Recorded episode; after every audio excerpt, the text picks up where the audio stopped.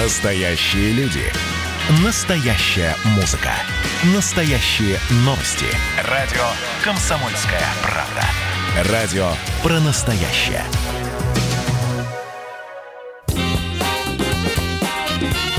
Был бы повод. Здравствуйте, я Михаил Антонов, и это большой выпуск программы «Был бы повод». События за событием, день за днем. Обзор исторических событий недели вы услышите в сегодняшней программе. Отправляемся в наше хронологически выверенное путешествие. 1824 год, 8 июня. Изобретатель Ноа Кашинг из Квебека патентует стиральную машину.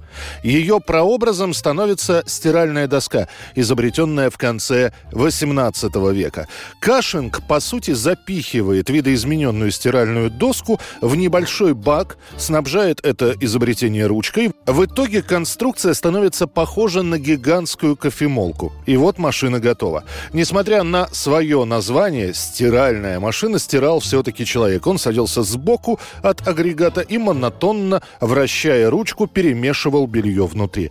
В 1851 году американец Джеймс Кинг запатентует первую стиральную машину с вращающимся барабаном. К 1857 году будет зарегистрировано уже 2000 патентов на устройство для стирки, но далеко не все эти идеи были жизнеспособны и в дальнейшем получат свое развитие. Модели совершенствуются, появляются паровые, механические, а после первые электрические машины. В нашей стране подобные агрегаты стали появляться у номенклатурных работников в середине 20-х годов прошлого века. Это были машины американского производства. Первая стиральная машина отечественного изготовления появится в магазинах только в 50-х годах. Нелегкий домашний труд в значительной мере облегчают, создают в доме комфорт различные машины, выпускаемые для нашего быта. Одну из них недавно освоил Кировский завод «Электробытприбор». 1922 год, 8 июня. В Москве начинается судебный процесс по делу правых эсеров.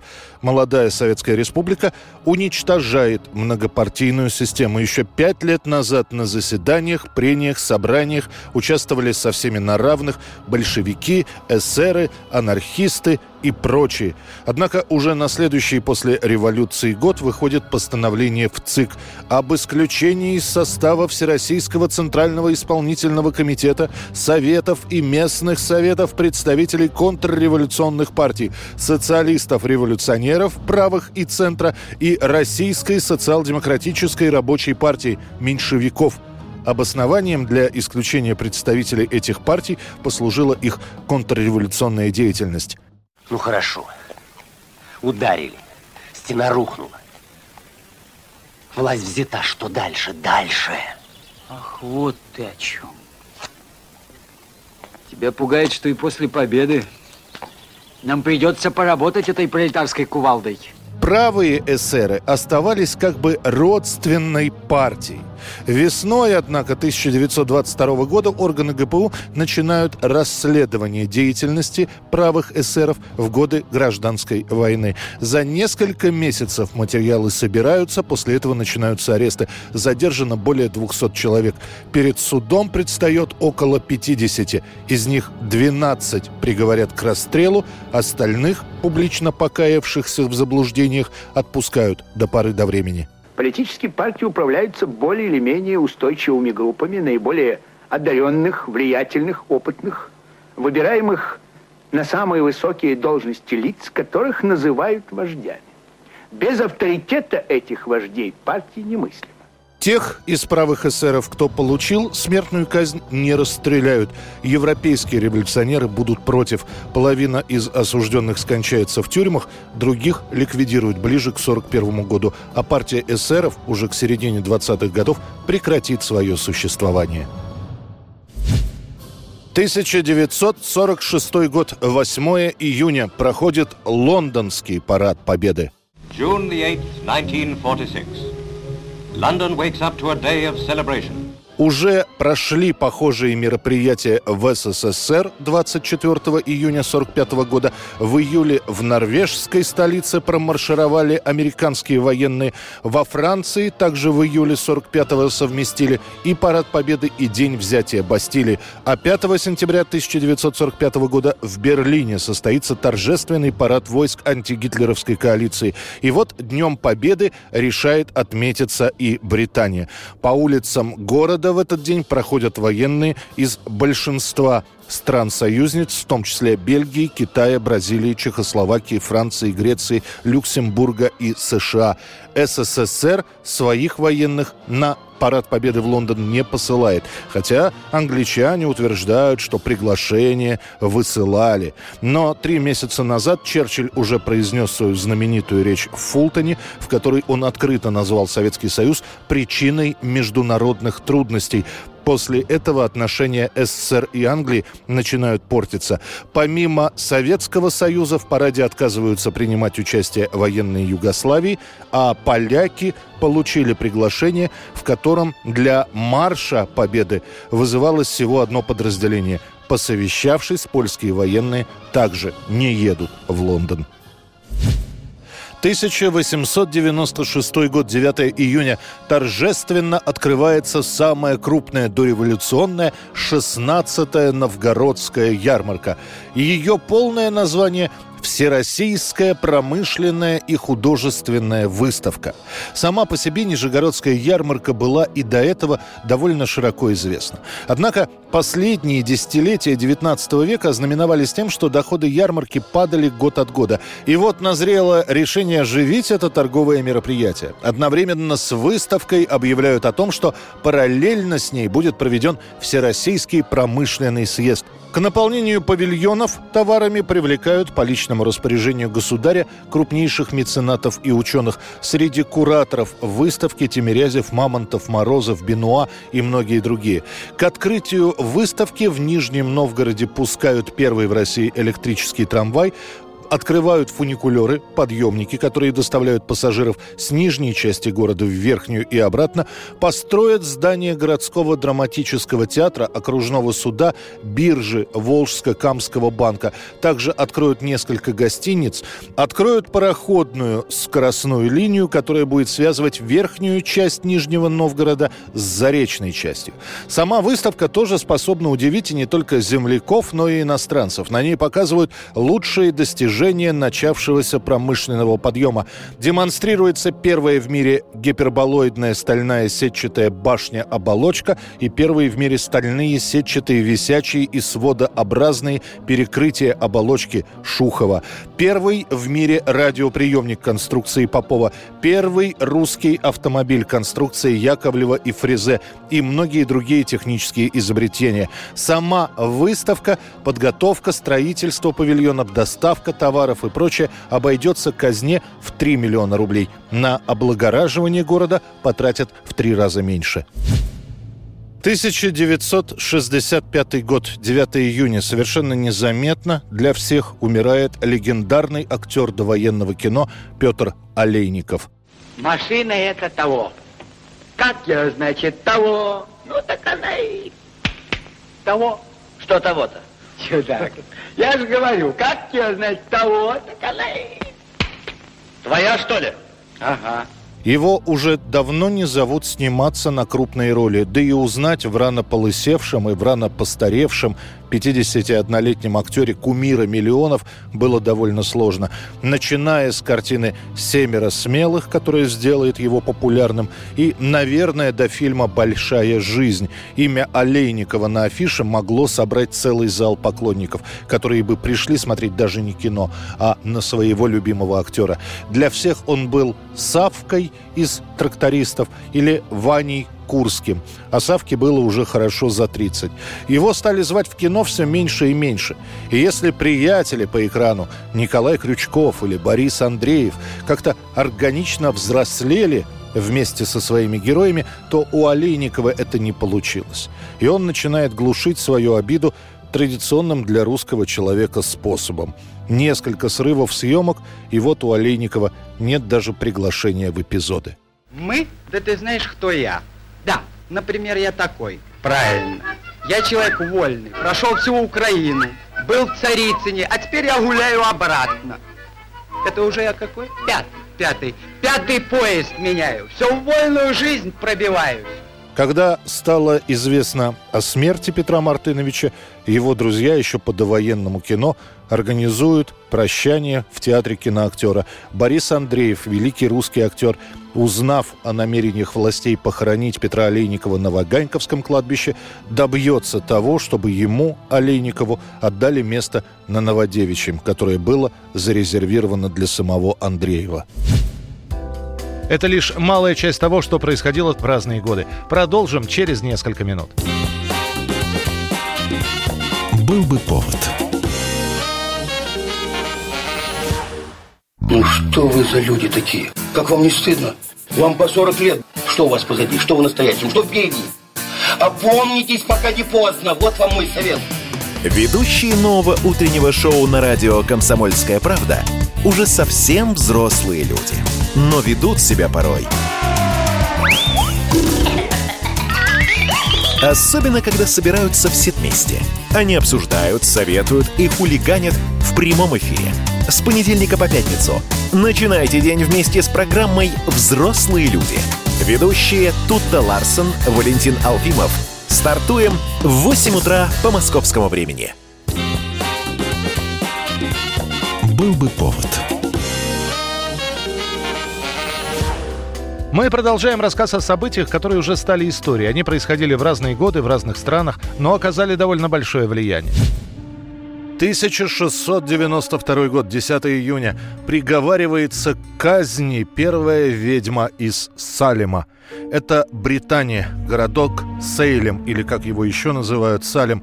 Именно там в эти дни начинается самый известный и самый нашумевший процесс над женщинами, которых обвиняли в колдовстве – Началось все с содержимости дочки пастора. Девятилетняя Элизабет совершенно неожиданно стала кричать, сквернословить, прятаться.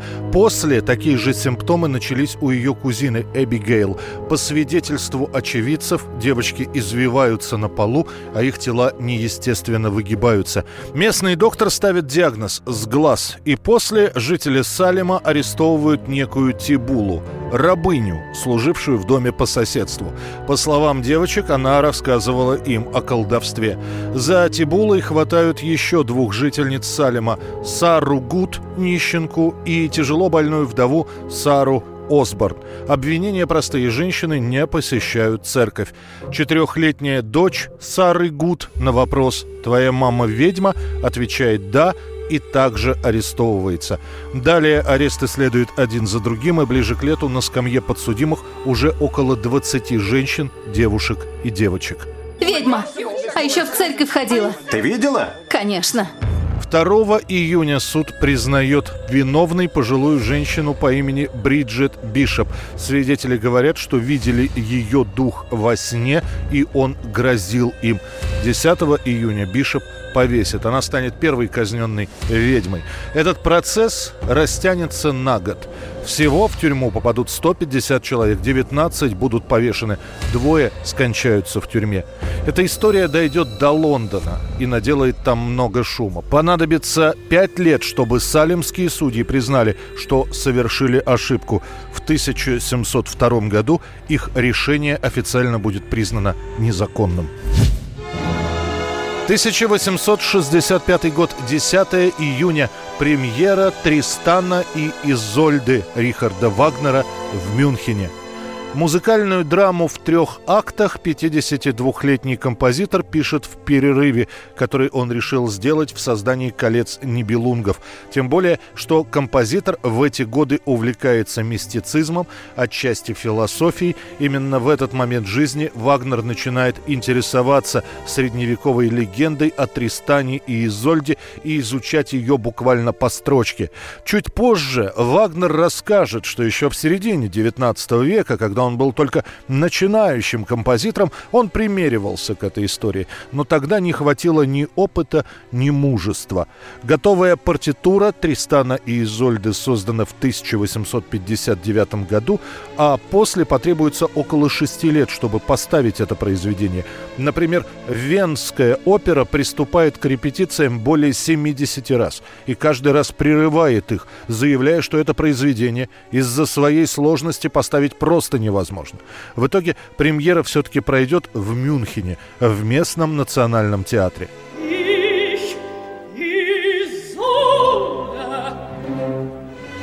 Критики к постановке Вагнера отнесутся сдержанно.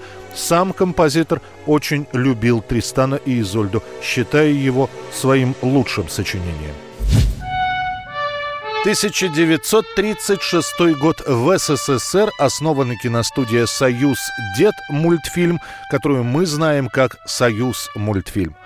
После фестиваля американских мультиков, который прошел в СССР в 1933 году, стало понятно, что отечественную мультипликацию тоже надо развивать.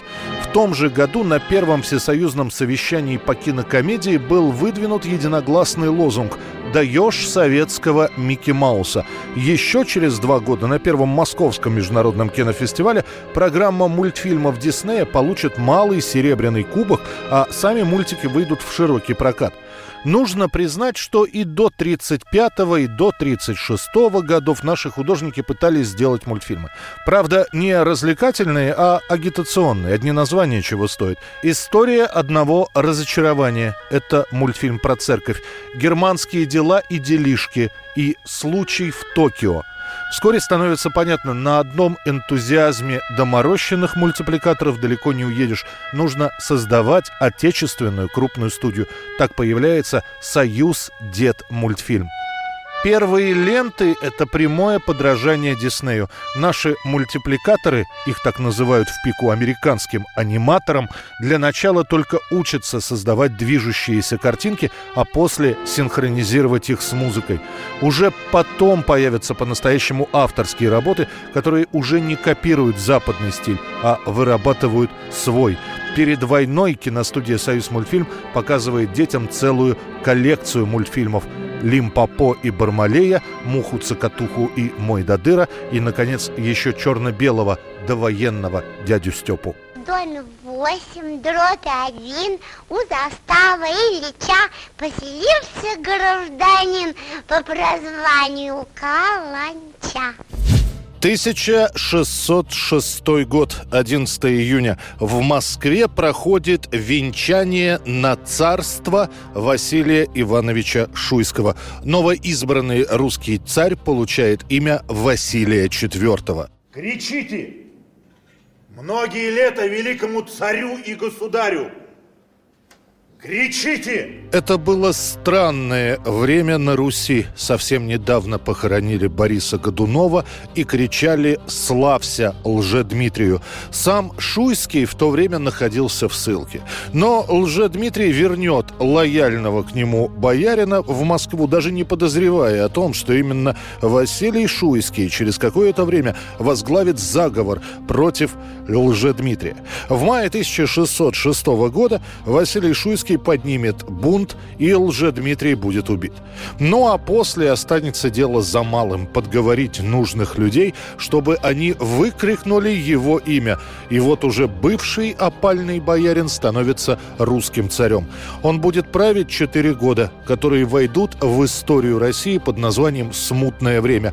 Появится лже-Дмитрий II, начнется вторжение в Россию польского короля Сигизмунда III, периодически то в одной, то в другой области станут вспыхивать восстания. Шуйского в 1610 году свергнут с престола и насильно постригут в монахи. Умрет он в польском плену в возрасте 59 лет. 1936 год, 11 июня. Уже войдя в историю отечественного кинематографа как создатель первого звукового фильма «Путевка в жизнь», режиссер Николай Эк вновь поражает публику, показывая ей первый цветной отечественный фильм. Полуторачасовая лента называется «Груня Корнакова». Ты почему не пришла? полы мыть. Приказание мое ни к чему. Технологию, которую применил Николай Эк в этом фильме, была разработана кинооператором-энтузиастом Федором Проворовым и заключалась в параллельной съемке на две пленки, которые затем совмещались. До этого цветные кадры советские зрители видели лишь однажды в ленте Сергея Эйзенштейна «Броненосец Потемкин», когда в финале на корабле развивался красный флаг. Причем эти кадры Эйзенштейн раскрашивал собственноручно. Правда, в отличие от других фильмов середины 30-х годов, Груня Корнакова не стала популярной лентой. И не потому, что она была плохая, просто показывать это кино цветное можно было только на специальном оборудовании, которым обладал далеко не каждый каждый кинотеатр. 1965 год, 11 июня. Группа «Битлз» в полном составе прибывает в Королевский дворец, чтобы получить из рук Елизаветы II награды. Музыканты становятся кавалерами Ордена Британской империи. After the investiture, Mr. George Harrison, Mr. John Lennon, Mr. Paul McCartney and Mr. Ringo Starr, members of the most excellent order of the British Empire. Эта новость о награждении взбудоражила многих. Поклонники радовались и собрались перед Букингемским дворцом. Консерваторы стали ворчать. Дескать, невиданное дело. Одна из высших наград королевства впервые вручается музыкантам. До этого подобных случаев не было. Один человек, полковник Фредерик Уок, даже передал обратно 12 медалей, которые он заслужил за время обеих мировых войн.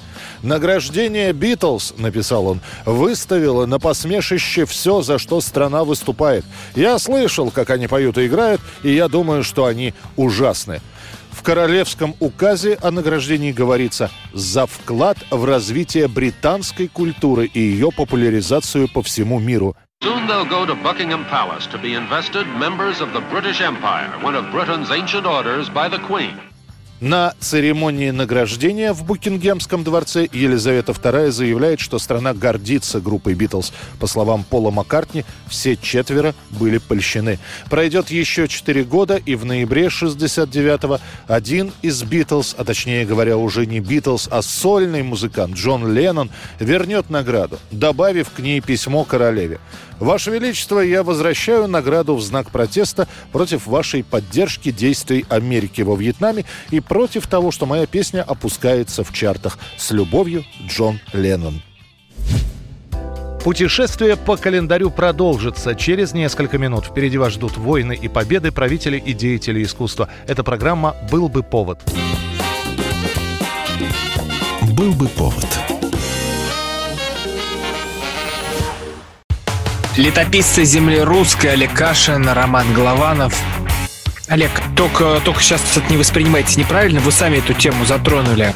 Этот огонь нужно потушить. Вот что я хочу сказать, Роман вам. Вы в Петербурге пьянствовали? Не раз, и причем вам и не снилось, как говорится. Ну, слава богу. Кашин Голованов. Отдельная тема. На радио «Комсомольская правда». По будням в 9 вечера по Москве. Про что наша программа мы уже поняли давно. Еще Никита Сергеевич Михалков нам все объяснял. Был бы повод. Люди, судьбы, истории, изобретений, трагические события. Мы собрали все самое интересное за неделю в программе «Был бы повод». 1664. Североамериканский город Новый Амстердам переименован в Нью-Йорк – город получил свое название в честь герцога Йорского, который, собственно, возглавляя британские войска и руководил захватом Нового Амстердама, который в 1625 году организовали первые колонисты-европейцы. Город был сначала осажден, а после без кровопролития захвачен. Губернатор Нового Амстердама решил не сопротивляться нашествию англичан. По результатам Второй англо-голландской войны в 1667 году голландцы официально передают Нью-Йорк англичанам в обмен на колонию Суринам. Нью-Йорк постепенно расширяется. Из небольшого поселения он вырастает сначала в городок, а после начинает отбирать пальму первенства по количеству жителей у других городов североамериканских штатов. В течение 19 века население Нью-Йорка стремительно росло благодаря притоку большого количества иммигрантов. В 1811 году разрабатывается первый генеральный план развития развития города, по которому сеть улиц расширяется и охватывает весь Манхэттен. К 1835 году Нью-Йорк обгоняет по количеству населения Филадельфию и становится самым большим городом США. Тем не менее, сам Нью-Йорк продолжал оставаться весьма провинциальным, особенно с точки зрения жителей Европы. 12 июня 1917 года. Идеолог анархизма Петр Кропоткин с триумфом возвращается в Россию из эмиграции. Кропоткину на момент возвращения 74 года. Поезд прибывает на финляндский вокзал в Петроград. Пробравшись через толпу встречающих, Кропоткина подводят к военному министру Александру Керенскому и старому другу Николаю Чайковскому. На следующий день практически все газеты выходят с сообщениями «Идеолог революции революции вернулся. Кропоткина встречает счастливая Россия. Сам же Петр Алексеевич, едва оказавшись в стране, активно выступает перед рабочими, солдатами, матросами в министерствах. Кстати, ему предлагают войти в состав Временного правительства. Кропоткин вежливо отказывается. Революцию он встречает сдержанно. С одной стороны, Петр Кропоткин приветствует изгнание буржуазии, с другой стороны, не хочет никаких отношений с новой советской властью. Кропоткин дважды отказывается от спецпайка, который предлагает ему сам Луначарский. В итоге он останавливается после частой смены квартир в подмосковном Дмитрове. На руках у Кропоткина охранная грамота, подписанная лично Лениным. Дано сие удостоверение известнейшему русскому революционеру в том, что советские власти в тех местах, где будет проживать Петр Алексеевич Кропоткин, обязаны оказывать ему всяческое всемирное содействие. Представителям советской власти в этом городе необходимо принять все меры к тому, чтобы жизнь Петра Алексеевича была бы облегчена. В 1921 году у 78-летнего Кропоткина воспаление легких. Он тихо угасает. Ему предлагают усиленное питание и снова спецпаек, но Петр Алексеевич не признавал никаких привилегий и от пайка отказывается. Он умирает незаметно, скромно, стараясь никому не доставить хлопот этой своей, как он сам ее называл, процедурой. 12 июня 1991 года на референдуме жители Ленинграда голосуют за возвращение городу первоначального названия Санкт-Петербург. Правда, были и другие варианты. Например, Александр Солженицын предлагает назвать город на Неве Свято-Петроградом. Также были варианты Невоград и Питер-город. За переименование высказывается 54% горожан против 42%. После официального утверждения решения о переименовании начинается процесс смены документов, табличек и адресов. Ленинградский государственный университет становится Санкт-Петербургским. Другие городские вузы также переименуют, но случится это чуть позже, зимой 1992 года. Правда, область при Санкт-Петербурге так и останется Ленинградской. Вернулась мой город, знакомый до слез, до прожилок, до детских припухших желез. Я вернулась сюда, да глотай же скорей Рыбий жир ленинградских ночных фонарей. Я вернулась в мой город, знакомый до слез До прожилок, до детских припухших желез. Узнавай уже скорее декабрьский денек Где к зловещему дегтю подмешан желток Ленинград,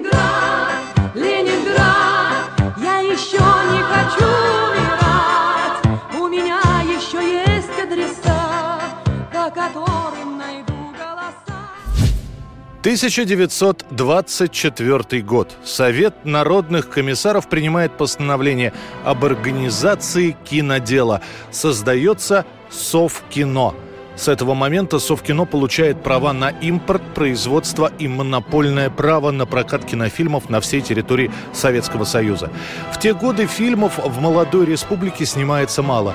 Только закончилась гражданская война, те, кто более или менее разбирается в кинопроизводстве, возвращаются домой, пытаются наладить что-то в России, но пока остро чувствуется нехватка современной кинематографической техники, пленки и человеческих ресурсов.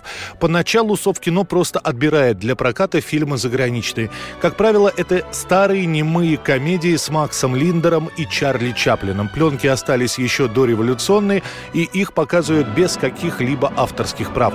Однако уже через несколько лет Совкино начинает снимать собственные фильмы. Главное направление – идеология и пропаганда. Первый успех – это картина «Октябрь», которая выходит на экраны в 27 году. Ее снимают Эйзенштейн и Александров. Параллельно с этим делаются очень простенькие мультфильмы примерно такой же направленности. Например, мультик «Самоедский мальчик». Это история про ненецкого мальчика Чу, который разоблачает жадного шамана, обманывающего людей. От шамана мальчик прячется на льдине, его уносят в открытое море, а после, спасенный советскими моряками, Чу попадает в Ленинград, где поступает на рабфак, учится и думает вернуться в родное стойбище, строить новую жизнь. Совкино просуществует 6 лет, а после права по прокату будут переданы киностудиям Мосфильм и Ленфильм.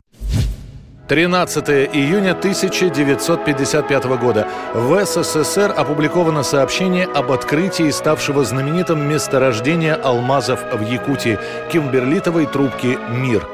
Бездарные правители царской России считали Якутию годной только на устройство ледовой каторги. Они не видели больших богатств этого края, его большого будущего – Слухи о наличии драгоценных камней на территории Якутии и граничащих с ней западных землях стали появляться еще в начале 19 века. Ну а после гражданской войны это получило свое официальное подтверждение. Учитель Петр Староватов встретил в тех местах стариков, которые рассказывали о том, что два года назад нашли блестящий камень размером со спичечную головку на одной из местных речек и продали его купцу, который дал за это мешок крупы, две бутылки водки и пять пакетов чая. Позже уже другой человек рассказывает учителю о том, что нашел драгоценные камни на берегах рек Чона и Кимбиндяйка. Целенаправленно алмазы в Якутии начнут искать после войны.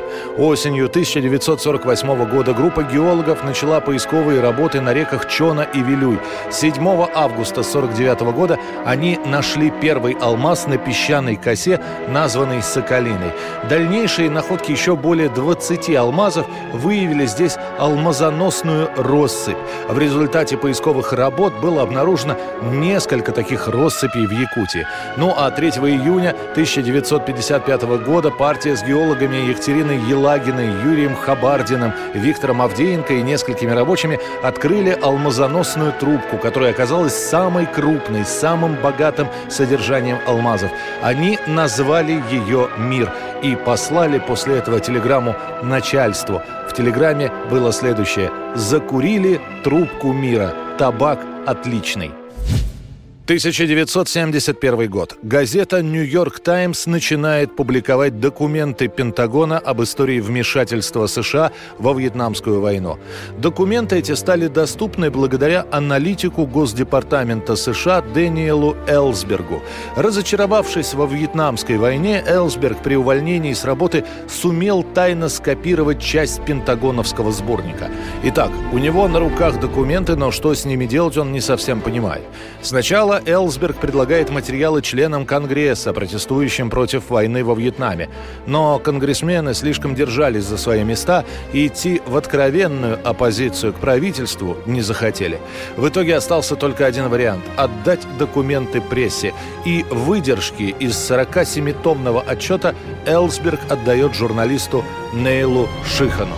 Первые документы о действиях правительства США во Вьетнаме появляются в газете «Нью-Йорк Таймс». Буквально через пару дней в Верховный суд США поступает иск от федерального правительства с требованиями газету закрыть, документы изъять, виновных наказать по статье «Разглашение государственной тайны». Ладно, Бен, мы знаем, что твои репортеры талантливы. Но Нью-Йорк Таймс три месяца изучали эти документы. А у тебя 7 часов до печати газеты? Ты можешь честно сказать, что этого времени хватит, чтобы удостовериться, что эти данные не нанесут никому вреда, ни один американский солдат, что ни один военный план, что эти данные все не разрушат, если их напечатают. В итоге Верховный суд отклоняет требования о запрете. Газеты начинают печатать документы, но в этот момент Дэниела Элсберга арестовывают. Его предают суду, и ему грозит до 115 лет тюремного заключения. Но методы сбора доказательств, явно нарушающие права человека, такие как прослушка телефона, незаконные обыски, все это спровоцирует широкое движение общественности. И в итоге Элсберг будет оправдан. Впереди финальная часть нашей программы. Осталось еще несколько событий, о которых мы хотели бы рассказать. Был бы повод. Андрей Ковалев. Простой русский миллиардер. В авторской программе «Ковалев против». Против кризиса. Против коронавируса. Против паники. Против кнута, но за пряники – я расскажу вам, как спасти свои деньги и бизнес в эти непростые времена. Помните, миллиардерами не рождаются, а становятся. Ковалев против. На радио «Комсомольская правда». По будням с 10 вечера до полуночи по московскому времени.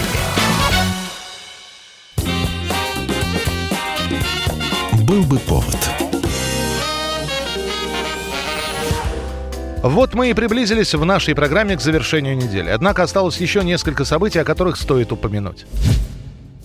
1777 год. Второй континентальный конгресс принимает звездно-полосатый флаг США. На нем первоначально всего 13 звезд, расположенных по кругу, и 13 красных и белых полос. Изначально на месте звезд был размещен флаг Британии, знаменитый Union Jack. Это произошло еще во времена британской Ост-Индской компании. И теперь флаг нуждается в обновлении. Джордж Вашингтон, президент США, объяснял символ символы на флаге следующим образом. Звезды мы взяли с небес, красный цвет – цвет нашей Родины, белые полосы, которые его разделяют, означают, что мы отделились от нее. Эти белые полосы войдут в историю как символ свободы. Правда, историкам так и не удалось установить точное авторство флага. Сейчас принято считать, что Фрэнсис Хопкинсон, один из отцов-основателей, поставивших свою подпись под Декларацией независимости, внес изменения в дизайн континентального флага. К тому же в США очень популярна легенда о белошвейке из Филадельфии Бетси Росс, которая, согласно преданию, сшила первый американский флаг. Бетси была приглашена на совещание с участием президента Вашингтона, финансиста Росса и полковника Морриса. На заседании ей был представлен проект флага, который необходимо было исполнить к грядущему провозглашению независимости. Изначальный эскиз флага предполагал шестиугольные звезды которые представлялись более простыми для шитья. Но Бетси предложила изобразить звезды пятиконечными и в качестве доказательства своего мастерства вырезала звезды ножницами. Под впечатлением от увиденного комитет принял ее предложение. 14 июня 1905 года. Начинается восстание на русском броненосце «Князь Потемкин Таврический». Предшествовали этому следующие события. Капитана Потемкина еще в начале 1905 года предупреждали, что на корабле готовится восстание. Пока броненосец стоял в одесских доках на ремонте, некоторые матросы стали посещать пролетарские кружки. А после начали агитацию и на корабле. Плюс слухи о революции в Москве и Петербурге. Ну и самое главное, команда Потемкина не очень-то горела желанием отправляться на русско-японский флот – и вот 14 июня. Утром половина привезенного на броненосец мяса была положена в котел для приготовления борща, оставшиеся туши висели для проветривания. Там их и обнаружили матросы, разбуженные по побудке, как всегда, в 5 часов утра для несения повседневной службы и выполнения рутинных корабельных работ – Весть о том, что закуплено несвежее мясо с душком, быстро облетает весь корабль. Среди команды начинается ропот и агитация не есть борщ. Ни командир корабля, ни вахтенный офицер не стали брать пробу с борща, сваренного для команды. Борщ был освидетельствован старшим врачом Смирновым, который признал его хорошим – Репутация самого врача среди команды была низкой. Его считали способным на всякую подлость. Команда отказалась брать баки для борща и демонстративно ела сухари, запивая их водой. О том, что матросы отказались от еды, докладывают капитану, он приказывает выстроить команду. В этот момент начинается открытое неповиновение. Вспыхивает перестрелка. Были убиты командир корабля, старший офицер и несколько наиболее ненавистных команде офицеров. Остальных арестовали. В 14.00 14 июня 1905 года команда новейшего корабля царского флота, эскадренного броненосца «Князь Потемкин Таврический» объявила его кораблем революции. 11 дней мы вели борьбу с царским правительством под красным знаменем революции. Была проявлена первая инициатива буржуазного восстания. Хотя оно окончилось не совсем удачно, но зато оставило в себе большой след Далее Потемкин доберется до Одессы, после его пытаются арестовать, броненосец будет вынужден без запасов продовольствия и воды метаться от порта к порту. В итоге, в конце месяца, он окажется в румынской Констанце. Там матросы покинут корабль, а на нем сначала поднимут румынский флаг, правда, ненадолго. После переговоров броненосец вернут России, а часть моряков, оказавшихся на берегу, арестуют. Суд над потемкинцами состоится зимой зимой следующего года. Троих матросов приговорят к смертной казни, но после заменят расстрел 15-летней каторгой, другие получат от 10 до 2 лет тюрьмы. 1988 год. На экраны Соединенных Штатов выходит фильм «Красная жара». В нем Арнольд Шварценеггер играет советского милиционера Ивана Данко.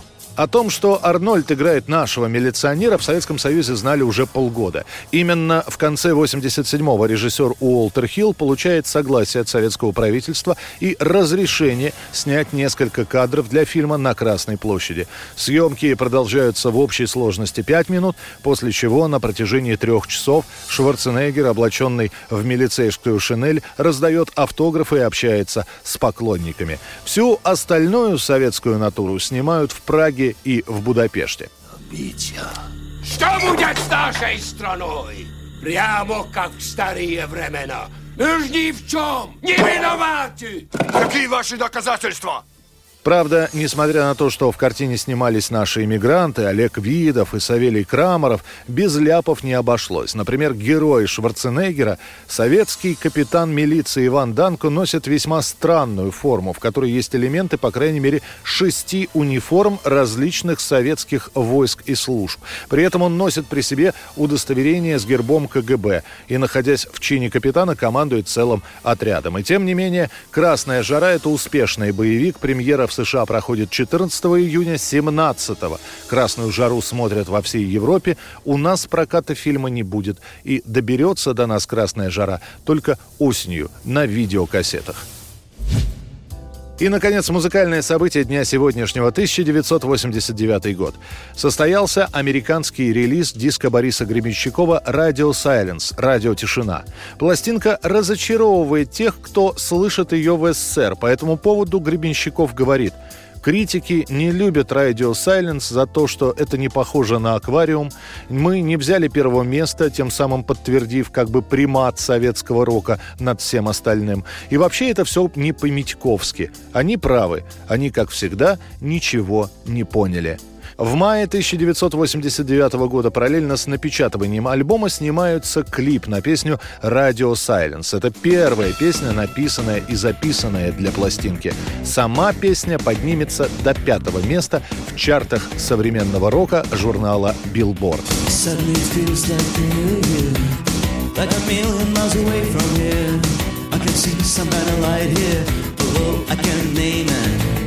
But I can talk about the moonlight I can talk about a wild child. You know that real wild one dancing alone in the middle of the world. Oh, sweet tales about silence. I got a radio silence. Some kind of a silence in the middle of the empty field full of Это была программа «Был бы повод». Историческое путешествие по неделе. Очередной выпуск завтра. В студии был Михаил Антонов. До встречи. «Был бы повод» Когда армия. Состояние души.